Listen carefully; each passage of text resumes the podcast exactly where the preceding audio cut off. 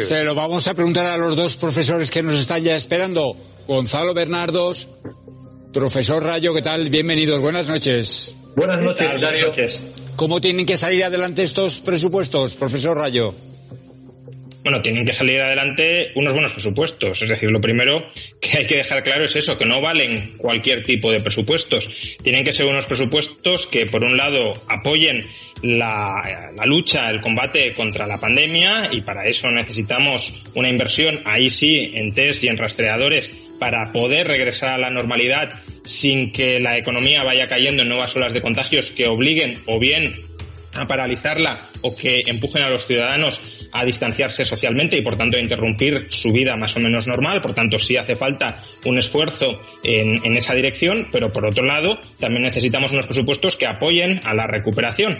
Y no se apoya a la recuperación gastando por gastar en cualquier proyecto, en cualquier idea, ni tampoco se apoya a la recuperación manteniendo en algunos casos eh, una carga impositiva que es desproporcionada para, en un contexto como el actual de, hundimiento de la actividad, para relanzar lo más rápidamente posible esa actividad. Por tanto, creo que esas son las tres líneas rojas que habría que marcar a unos nuevos presupuestos. Primero, que sean presupuestos compatibles con la lucha contra la pandemia, que el dinero que se vaya a gastar no se desvíe en gastos públicos innecesarios, sino que se concentre en medidas preventivas para evitar nuevos contagios. Esa es la mejor inversión que se puede hacer ahora mismo para que la economía arranque, para que se ponga en funcionamiento. Y dos, una, unos presupuestos que apoyen la rebaja fiscal y que intenten no convertir esa rebaja fiscal en endeudamiento, en nuevo endeudamiento público, es decir, una rebaja fiscal que vaya acompañada en la medida de lo posible de un recorte de todos aquellos gastos que sean superfluos o que sin ser superfluos no sean prioritarios ahora mismo. Gonzalo, antes de entrar al trapo, si hay que bajar o subir los impuestos, que ya le estoy viendo, ¿es compatible en unos presupuestos el programa de Podemos con el de Ciudadanos? ¿Son compatibles? Difícilmente, pero alguien se la va a tragar y tiene todos los números para tragársela. Podemos. Eh, a nadie le convienen elecciones, pero al menos que le convienen en este momento, teniendo muchos problemas judiciales, el partido y principalmente Iglesias, es a Podemos. Por lo tanto, aquí, y en este caso estoy de acuerdo con Marwenda, Podemos va a coger y va a hacer mucho teatro, pero al final los presupuestos se van a aprobar con el consenso previsiblemente de Podemos y de Ciudadanos. Y si el PP no entra, comete un grave error, porque si el PP entra y puede coger y hacer medidas más propias de su electorado, es cuando el gobierno padecería. Pero Casado está en la montaña y realmente no quiere bajar a dialogar y a hacer unos presupuestos que necesita el país. Y yo, Hilario, me admiro del rayo, me admiro. Siempre está con el rollo de que la deuda pública es tremenda. Y ahora te dice que hay que bajar impuestos para aumentar más el déficit y subir la deuda pública. Vamos a ver, rayo. Yo estoy de acuerdo en que lo que hay que hacer es recuperar la economía y por lo tanto la administración en el 2021 tiene que gastar mucho más. Pero recuerda otra vez, repasa los libros de texto y repasa lo que ha pasado en la política práctica de todos los países. Siempre un incremento de gasto es más expansivo en relación a la economía que una reducción de impuestos. Porque la reducción de impuestos, el dinero en gran parte sale de la economía y sale de la economía porque se va el ahorro. Ahora los españoles están ahorrando mucho por miedo. Por lo tanto, aquí lo que el gobierno tiene que hacer principalmente es en esos presupuestos coger y toda una serie de variables que tienen los españoles una gran incógnita desvelarla. ¿Cuánto nos bajará el sueldo a los funcionarios? Fíjate, Hilario, que ya no digo que lo va a mantener, sino cuánto nos lo va a bajar y si lo recuperaremos. ¿Qué pasará con las pensiones? ¿Qué pasará con aquellos sanitarios que han sido unos héroes si ellos también los salarios les bajará? Y luego, está muy bien decir que vamos a gastar el dinero en transición ecológica y también en, en, economía digital, pero es que los cuatro sectores más afectados, que son hoteles, que es comercios, que es ocio y que también es líneas aéreas, es decir, transporte, pues hay que ponerle mucho dinero aunque no haya digitalización y que no haya economía verde. Porque si ellos no se recuperan, nosotros tampoco. Profesor Rayo, enseguida le doy la palabra por alusiones, obviamente. Y en cuanto ahora a las previsiones económicas, empieza a notarse un repunte en este último trimestre después del el batacazo sufrido tras la crisis sanitaria. Según la IREF, la autoridad fiscal prevé que en el tercer trimestre la economía crezca un 15,2%. Por cierto, unas previsiones que también comparten desde el mismo Ejecutivo. Lo que vemos es que la reactivación está en marcha. Desde que terminó el periodo de hibernación, la economía española se va recuperando. Es una recuperación irregular, pero que esa forma, digamos, de V asimétrica que yo siempre digo, ¿no? de una caída muy intensa y una progresiva recuperación, es lo que se está produciendo. Y además Calviño asumía que el importante batacazo también que ha sufrido la economía española pues se debe también al importante peso del turismo en nuestro país, pero que esa previsión de crecimiento van a intentar mantenerla mientras se frena la propagación del virus, manteniendo sobre todo la actividad. Volvemos con los profesores. Profesor Rayo, ¿la reactivación está en marcha? Bueno, antes, si, si me permites responderle brevemente a, a, Gonzalo, eh, ha comentado que yo siempre me preocupo por la deuda pública y ahora no me preocupo por la deuda pública. Bueno, creo que he dicho que hay que bajar impuestos recortando gastos, precisamente porque me preocupo por la deuda pública. Después Gonzalo ha mencionado que siempre los incrementos del gasto público son más expansivos que las bajadas de impuestos. Bueno, para hacer esta afirmación, Gonzalo se está basando en un modelo ultra simplificado que aparece en todos los manuales, es verdad, de introducción a la macroeconomía, pero es un modelo ultra simplificado. Es un modelo tan ultra simplificado que, por ejemplo, presupone que bajar impuestos no afecta a la inversión, no tiene ninguna influencia sobre la inversión. ¿De verdad nos creemos que bajar impuestos no afecta a la inversión? ¿De verdad nos creemos que la variable más afectada en esta crisis en el segundo trimestre no ha sido la inversión y que por tanto es la que más tenemos que cuidar y que por tanto una bajada de impuestos es lo necesario porque sí afecta a la inversión al contrario de lo que está presuponiendo Gonzalo. Y tercero, Gonzalo decía que hay que gastar mucho más en sectores que se están quedando de lado porque no están adaptados a las nuevas condiciones de esta nueva normalidad.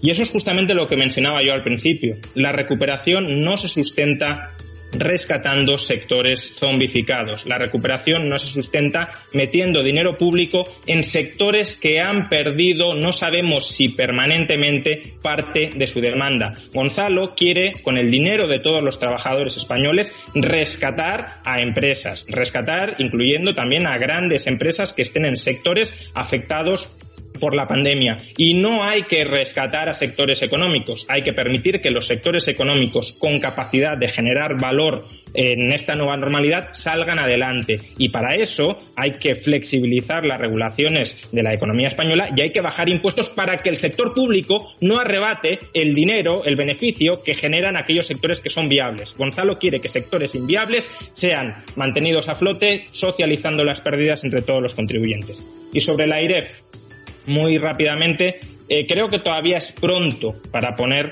eh, o para cuantificar la magnitud del rebote en el tercer trimestre. Que va a haber un rebote es evidente, que va a ser un rebote incluso histórico también es evidente. Ahora bien, este dato que ha copado casi todas las portadas es un dato que si vamos a la IREF se ha elaborado solo con un 30% de los indicadores que la IREF suele utilizar para el mes de julio. Es decir, la IREF, para decirnos cuánto va a crecer la economía en el tercer trimestre, necesita datos de julio, de agosto y de septiembre. Y solo tiene un 30% de los indicadores de uno de los tres meses. Es decir, un 10% de todos los indicadores necesarios para llegar a una conclusión. Por tanto, creo que es muy precipitado decir si la economía va a crecer un 15, un 10 o un 18. Profesor Bernados, ni me molesto por eh, preguntarle por la recuperación económica, porque me imagino que lo que quiere es responder al profesor Rayo. Las dos cosas, Hilario, las dos cosas. Mira, si la economía española crece en el tercer trimestre un 15,2, brindo con champán. Pero no brindo, perdón, con cava, pero no brindo un día, brindo todos los días. Sinceramente, no me lo creo. Entre otras cosas porque la IREF está haciendo unas presunciones basándose en que la COVID no repunta y ha repuntado. Y desgraciadamente la economía española desde aproximadamente el 20 de julio no avanza fantásticamente, sino que algunos días avanza y otros retrocede. Además, si el dato de la AIREF fuera cierto, la economía española caería un 11% al final del año en relación al año pasado. Y esto es muy difícil que suceda así. Ya lo digo, ojalá sería muy feliz, pero no es así. Eh, eh Rayo eh, su mundo es ver fantasmas. Por aquí hay los keynesianos, por aquí están los libertarios, los liberales. No estamos en la universidad y estamos hablando al gran público y yo les voy a explicar a todo el mundo con un, con un ejemplo muy sencillo por qué es mejor un incremento del gasto público que una bajada de impuestos. Miren, el gobierno de repente gasta 100 euros más y con esto compra, pues, cualquier producto que hay en el mercado. Podemos decir una gran variedad. Bueno, son 100 más unidades monetarias, en este caso euros, de demanda. Ese dinero se lo da ahora a los ciudadanos. Pero los ciudadanos tienen miedo. Y como tienen miedo, no van a gastar los 100 euros.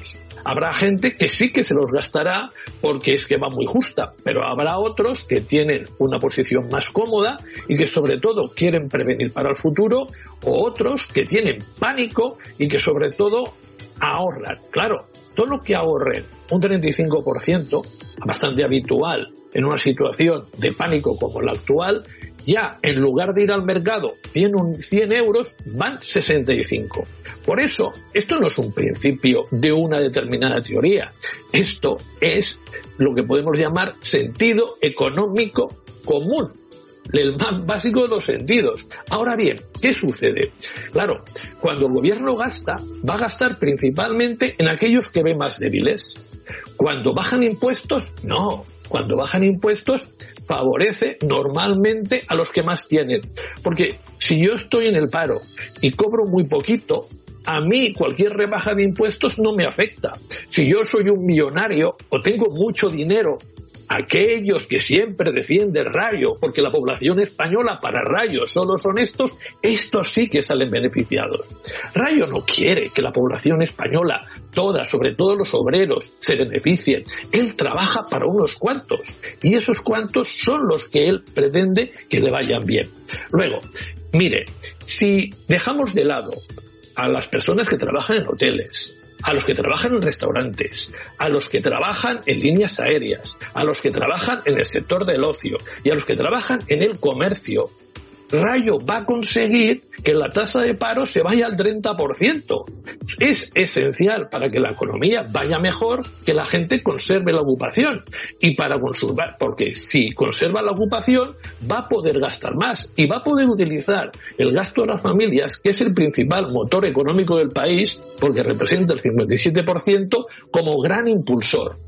Para salir de esta crisis, Hilario, no necesitamos ninguna gran teoría, sino necesitamos básicamente operar con el sentido común y sobre todo con una cosa que deberían todos los políticos haber aprendido.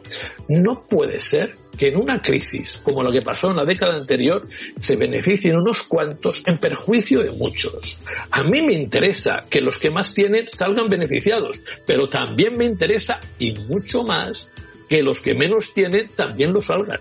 Gonzalo, nos quedamos, que nos quedamos sin programa. Un momento, un momento, Juan Ramón, enseguida, enseguida le doy la palabra. Vamos a abrir el debate eh, a la mesa. Jesús.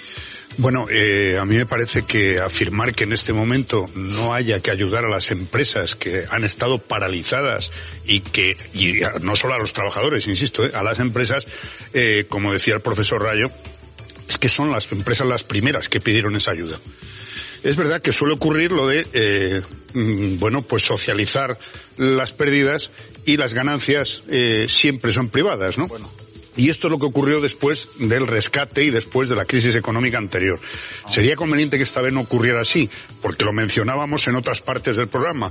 El mayor problema que tiene este país es de desigualdad y el mayor reto que tenemos es no salir con más desigualdad de una crisis como esta. En ese sentido, pues creo que no hay otra. Es que no es que lo digamos nosotros, es que eh, toda Europa, con sus diferencias del núcleo de los nórdicos a, a, los nuestros, los mediterráneos, pero también en este caso con Francia y Alemania, en parte empujando a esa solución, porque se iba se iba por el desagüe el propio proyecto europeo, pues es que no hay otra que meter inyección pública para salir de esta en lo posible menos desiguales de lo que ya estaba. Insisto en la brevedad, que nos vamos quedando sin tiempo. Por, por, la honestidad del debate, Rayos estaba refiriendo a empresas que llama zombificadas, que son básicamente algunas líneas aéreas que no son rentables, empresas turísticas no rentables, no, no empresa en general, que evidentemente tú tienes que darles ayuda. Permíteme que tenemos que hacer una, que tenemos que hacer una, una, una pausa, Estefanía. Eh, despedimos a los profesores, nos quedamos sin tiempo. Juan José, Gonzalo, eh, Juan José, Juan Ramón, Juan Ramón, Gonzalo, buenas noches, gracias por haber estado con buenas nosotros. Buenas noches, Hilario. Adiós.